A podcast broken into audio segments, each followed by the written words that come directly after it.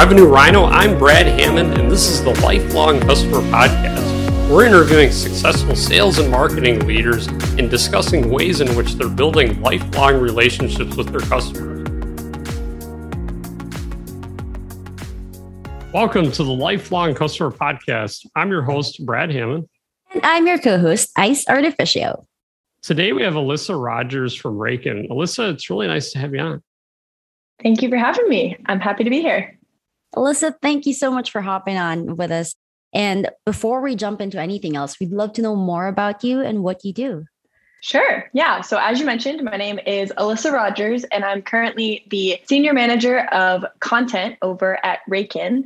And as the manager of content, we're a pretty small company still, but we're growing fast. So, me and my team, we handle everything that's brand, messaging, content across pretty much anywhere you see copy or design, I have a team of writers and a designer. And so we are handling from product to sales to, of course, marketing anything and everything that we need on the collateral, website pages, and messaging side for Raken.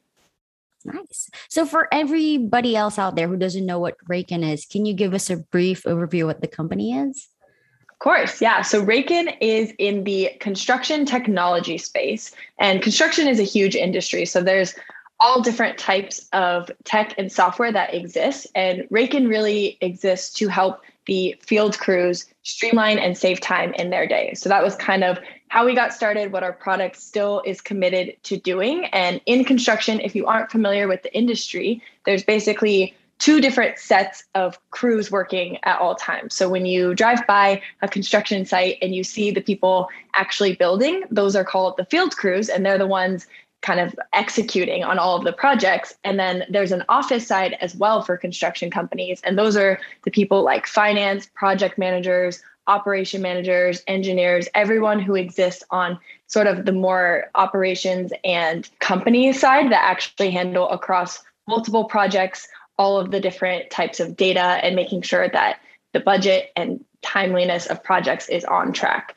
So we were created as an app for the field.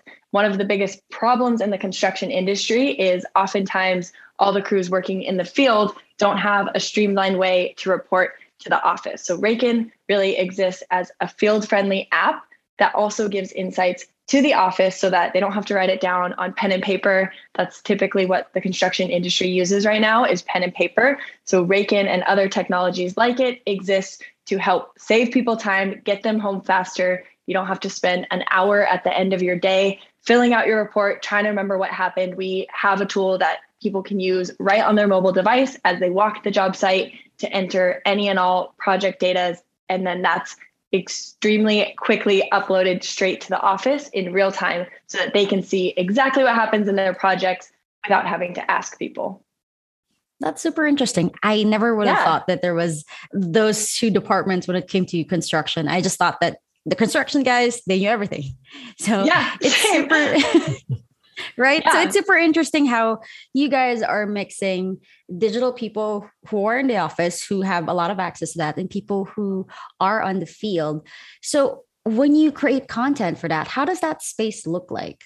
Yeah. So I would say when I started at Raken in 2019, we were predominantly an inbound organization, which for marketing, that's usually kind of nice because you have everyone coming straight to you. And I think that's a true testament to our product and we mm-hmm. set out to be kind of a field friendly app that people would actually use and we did it and we were getting all these field crews and superintendents finding the app using it construction is huge in the word of mouth referral base so we would just kind of grow organically from that and we were finding a lot of people coming to us because they wanted to save time and then what we've seen with a shift is that it's great to have your end user as your champion, but really, if you want to impact and save time for even more people and potentially help companies drive their processes even more efficiently, you have to also reach the office. So if the field loves it, sometimes they don't have the buying power or the purchase power across every project at every company. So then we really wanted to start talking to the office to make sure we were showing them the benefits that they get from Raken as well. So I'd say, as far as content goes, we started predominantly just talking about the field. Like, we can save you time. who doesn't want to get an hour back of every day? I think that was really easy messaging for us to go out with of just really showing the benefit for them and getting them bought in. And over time, we've definitely started to shift our content to be a little bit more industry focused, to talk about bigger topics that these executives at construction companies really care about. It's about their bottom line. And if you get a tool that people actually will use, because that's the biggest thing with construction, some of the tools are complex. They can't pick them up and use them right away, so they never do. So it's really worth the investment. And that's where we've been focusing our content is the investment of field friendly software and how it benefits beyond the field, everyone at the company. Very cool. Mm-hmm. Our theme of focus for today is scaling a content marketing team. So obviously sure. it sounds like, you know, based on our discussions, you've had a lot of experience with this and really scaling and growing the team and all this. And we'd love to hear more about that journey and what that's looked like for you. And then let's dive into some topics around strategies and advice for other marketers listening today.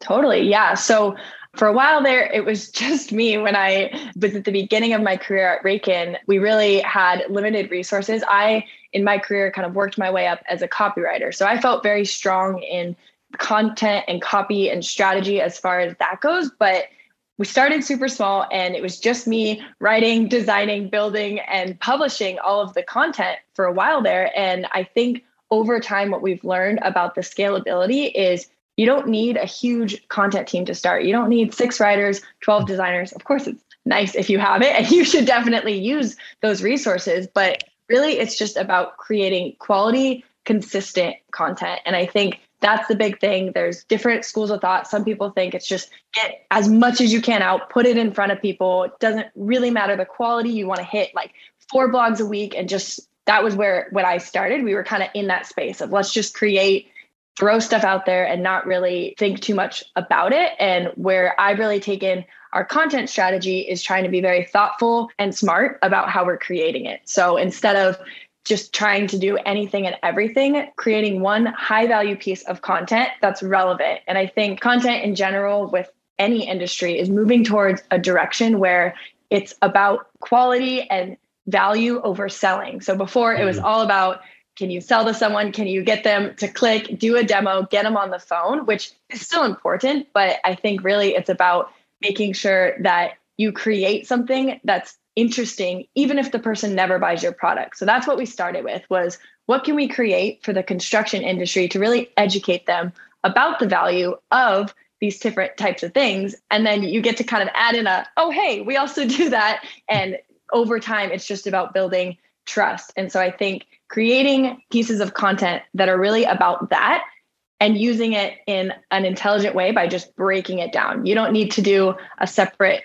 blog, video, piece of social, all these other things, and feel like you're stretched thin. Really, if you create one solid piece of content and start there, you'll be surprised by how much you can chop it up and use it across different things. Create four different social posts that point back to it. Make a blog that pulls out some of those stats and digs deeper. I think that's really been the key to us scaling content is starting with quality topics and building something that we can use and then getting the most juice out of it as we can to just make sure that we're being creative around what we're creating and how often and just consistently putting it out there and seeing what sticks. And I think social is another really great place if you're starting with content to just test. If you're not ready to commit to building a full digital ebook that's 30 pages and going to take you all day or all week to make. I think starting with just nuggets of topics that you put out there, see what starts to get reactions, see what people are interested in on your content side, then you'll have an idea of what to build your bigger pillar pieces of content out of. I really love that. So it sounds like really just starting small, uh, yeah, really having that laser focus and focusing on quality and all this stuff was really integral as you got started. And tell us more about the progression of that. So obviously it was just you. Yeah. You had limited time, limited resources, had a lot of focus. What does that progression look like as you've added more team members and where are you at maybe now and what's been the journey to get there?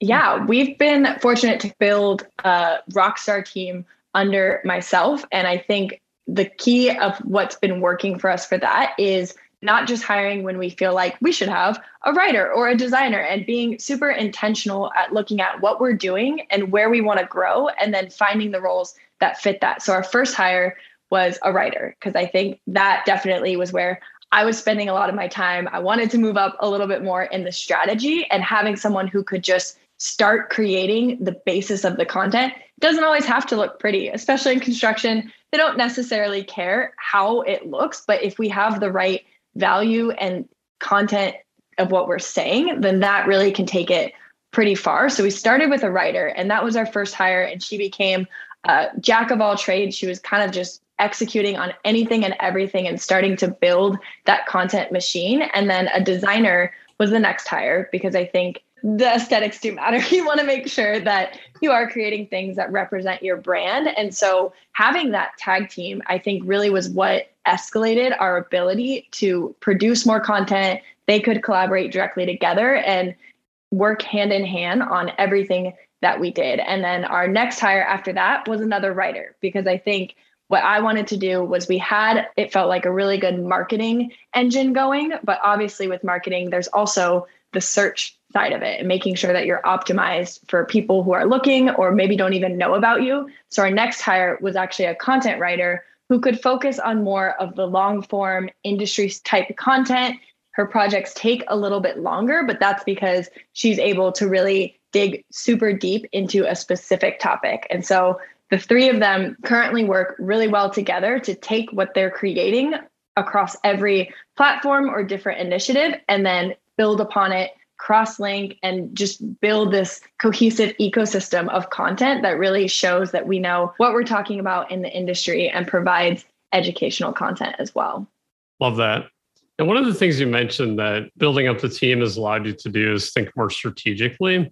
What are yeah. some things that you're thinking about when it comes to strategy and spending a lot of your time on now that you know you've hired people to come around you and really take on a lot of these aspects that you're originally doing? Yeah, I think one of the biggest things that I've been able to focus on now is just looking ahead. Previously, when it was you're kind of just heads down in that production phase. I just need to get stuff out and make sure that we're not missing any projects or deliverables that are needed across our entire team. Now, I think we're in a place where we can start really getting targeted and personalized with our messaging. One of the caveats when you are small and are kind of just getting out what you can is it's a lot harder to create some pieces that feel custom to different personas. So, obviously, not everyone resonates with the exact same messaging, especially when we were moving from the field to the office. I think now we're really able to look at a content roadmap and decide what different pieces we can make for different people. Or if we start with one, how can we change it to apply to all these different personas? So, if we're building an ultimate guide to being more productive, we can spin it and make it for someone in the office versus someone in the field. They have totally different ideas of what they value, of what they care about in their day, and really what they want in a software. So being able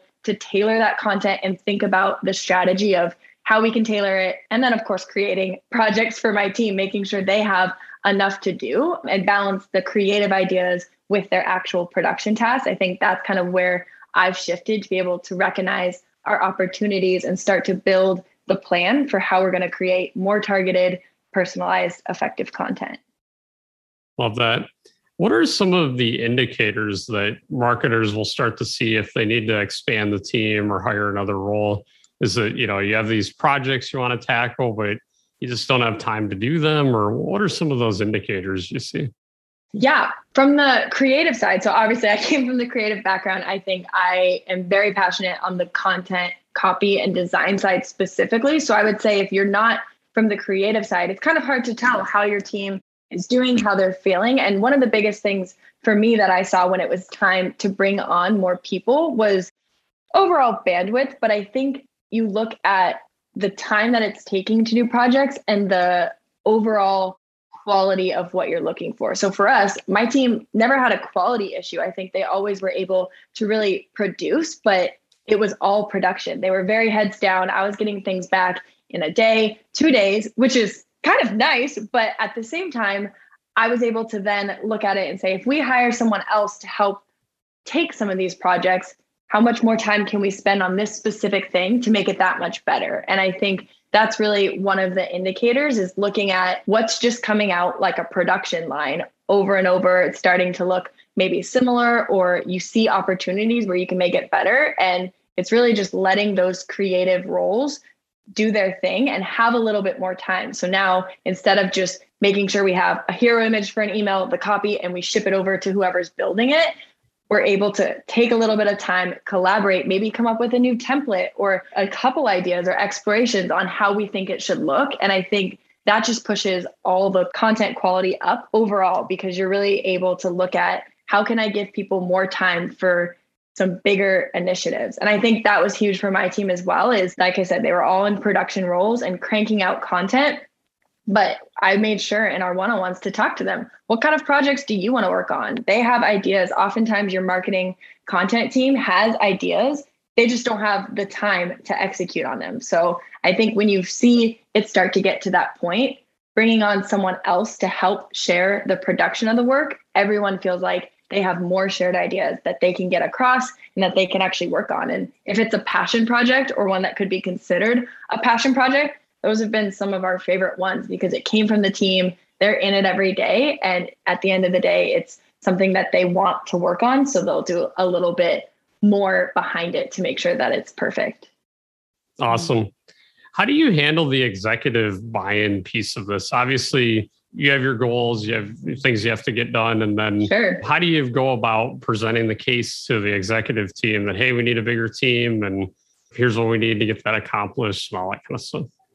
Yeah, I think with content, it's a pretty delicate balance of quantity and quality. So I think any executive, if you come to them and say, I can make X amount more of ebooks, blogs, whatever per quarter, typically their ears will perk up and they like that. And I think that's definitely part of it. But you also want to make sure that it doesn't turn into just, you promised me X this, we just have to get them out. I think that's kind of the balance that I try to strike. And I'm very fortunate. Our executive team at Raken believes in content. And I think that's super important of showing the value of content and really it's brand. It's getting if you want more leads or prospects through your funnel, you have to create the content that they care about. They don't always want to be sold to, depending on the stage that they're in of awareness of your company. They really need to know why they should care about it. And so I think we were fortunate to start early on, just creating content pieces that showed that we could do that and really where we wanted to go with our content strategy. So after that, it was pretty easy to get buy in to say, I'm so glad you liked that ebook.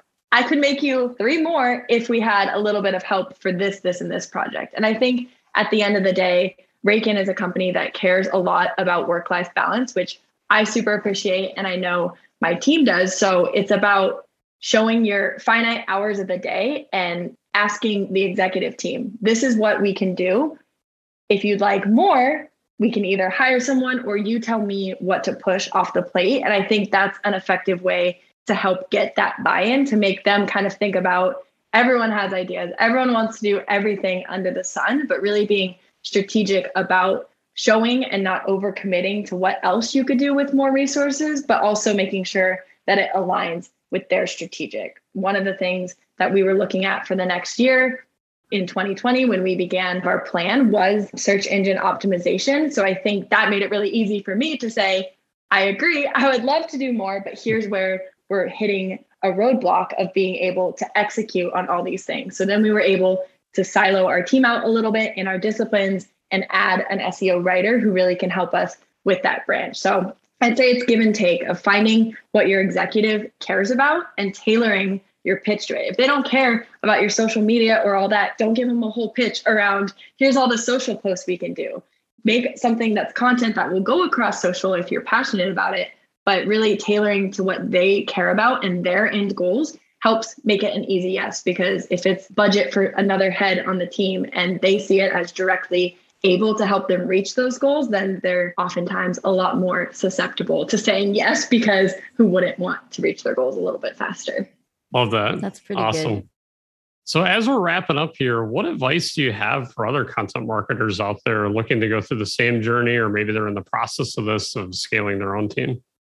Sure. I would say don't overthink it. I think that's another thing I see with a lot of teams is you feel like you have to create this perfect piece that checks all these boxes and really is the piece that you're proud of and on the plan taking you like 6 months when you think about it of how long it'll actually take or you're just constantly iterating and something that we found is get it to good enough and put it out there and see what happens. The worst thing you can do is spend all this time and resources on this giant piece and it doesn't feel great when nothing really happens after that. And then you're like oh we just sunk all of our resources into this thing that we thought was the best. And so i'd say start small. Just figure out these points of interest for your audience what they care about. Start writing a couple blogs start posting around the topics and you'll start to look at the data and see what's really working. And then you can scale it up and really be able to create more content around it or more exciting content more thought out content. It's really